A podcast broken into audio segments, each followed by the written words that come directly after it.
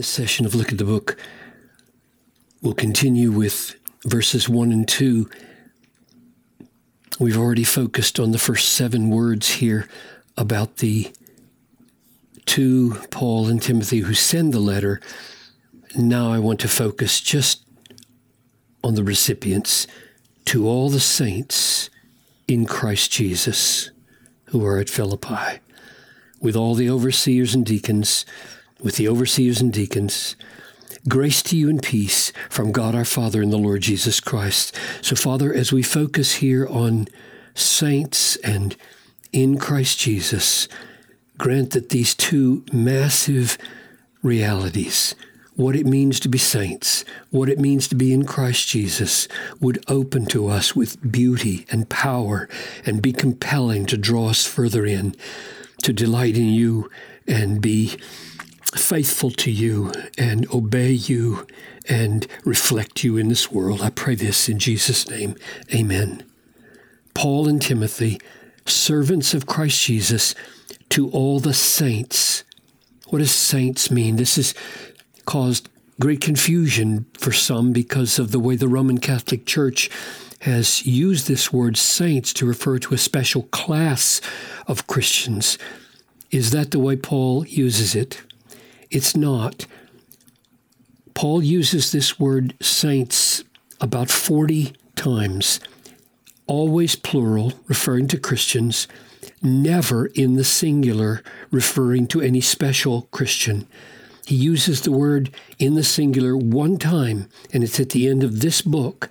And he says, Greet every saint in Christ Jesus, same as he's referring to here, only it's singular there. So 40 times in the plural. Paul loves this word saints. He never calls us Christians. Paul doesn't use the word Christian in his letters, that's used elsewhere in the New Testament. He loves the word saints. What does saint mean for Paul? The, behind it is the word holy. It's holy ones, literally holy ones. So, what does that signify? Let's look outside in a few other places to get a pointer. God saved us and called us to a holy calling. So we are called to be holy. He called us to a holy calling, not because of our works, but because of His own purpose and grace, which He gave us in Christ Jesus. In, in Christ Jesus, He gave us this ages ago, before the ages began. So our holy calling is a gift of grace given to us ages ago in relation to Jesus Christ. Look at Ephesians 1 4. God chose us in Him before the foundation of the world that we should be holy. So there it is again. We're chosen to be holy, and that choosing is in Christ Jesus, blameless before Him. Here's a third text, Colossians 3:12. Put on then as God's chosen ones, holy. This is plural. This is the identical word with saints in the Greek. You could translate it God's chosen ones, saints and beloved, or holy ones and beloved, compassion, hearts, heart, compassionate hearts, kindness, humility, meekness, and patience. So, what we've seen then is that for Paul, saints are all believers chosen by God before the foundation of the world, destined to be holy, that is, to be set apart for God and to become morally upright and pure, imitating God's holiness. You shall be holy, for I am holy. But now here's here's the key. It's relationship to in Christ Jesus. We are saints in Christ Jesus before we become saints in any other sense of moral performance. What does that mean? The most important text about that is in chapter 3, verses 8 and 9. For Christ's sake, I have suffered the loss of all things and count them as rubbish, in order that I may gain Christ and be found in him. So there's the idea of in Christ Jesus. Paul wants to be found in Christ Jesus. Why? Because there he would not have a righteousness of his own. So this this holiness, you could translate this holiness, or you could treat it as holiness. It's a different word, but it has a similar idea. Not having a holiness or a righteousness of my own that comes from the law. So law keeping equaling righteousness or holiness is not what Paul means. Rather, but that which is that which comes through faith in Christ, the righteousness from God that depends on faith.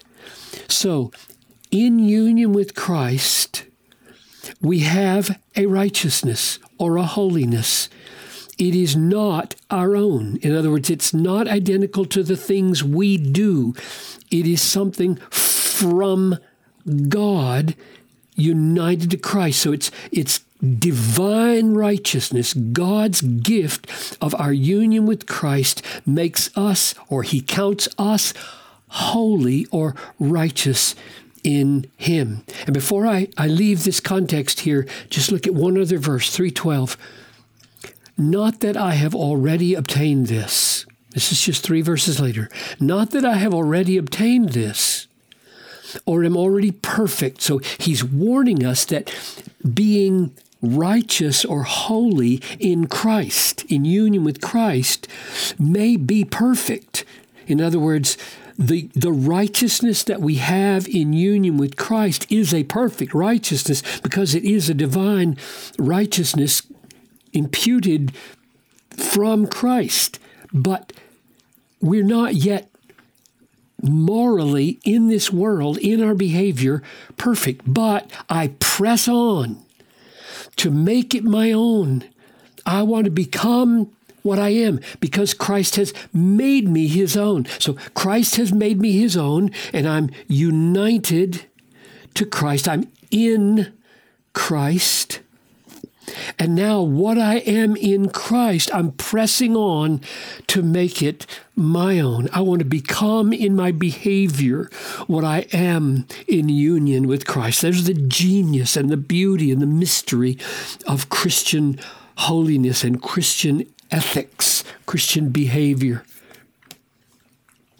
So, the recipients of this letter are all the people who are in Christ Jesus. And because they were in Christ Jesus, they are in Christ Jesus, in relation to Christ, in union with Christ, by faith. Don't, don't forget, back here, this righteousness in 3, 8, and 9 is a righteousness from God that depends on faith. So our role in this is that we trust Christ and in trusting Christ are united to Christ and can now be called holy ones because he is holy. And now we are striving to become this, which is what this letter is really about.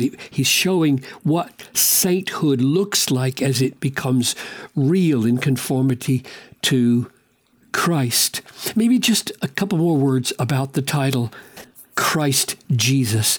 Christ Jesus occurs in Philippians 12 times. Jesus Christ occurs in Philippians eight times. Jesus occurs in Philippians two times, and Christ occurs in Philippians by itself 16 times. Now, if you try to um, carve that up and give different meanings to each of these four, it doesn't work. Jesus Christ does mean anointed one, Messiah. When it's a title, it's Messiah, but the usage in the first century, especially in the Apostle Paul, had become very personal, and Christ has become a virtual name for Jesus in the mouth of the Apostle Paul. So, in my view, um, Jesus Christ is a full personal name. Jesus carries a more personal historic name that he had on earth. Christ carries some official connotation as Messiah. because that's what the word means. But when you read Philippians and you try to figure out title function for Christ and personal function for Jesus or some combination, they all flow together. You test that as we move through this book. So, in sum, then, the um, writer of the letter is a servant, a servant, and he's a servant of Christ. The recipients of the letter are saints, and they are in Christ Jesus. So, Christ Jesus, Christ Jesus unites the writer with the recipients, but Paul loves to give himself the lowly title and give the recipients the exalted title. And why that is, is why this book was written.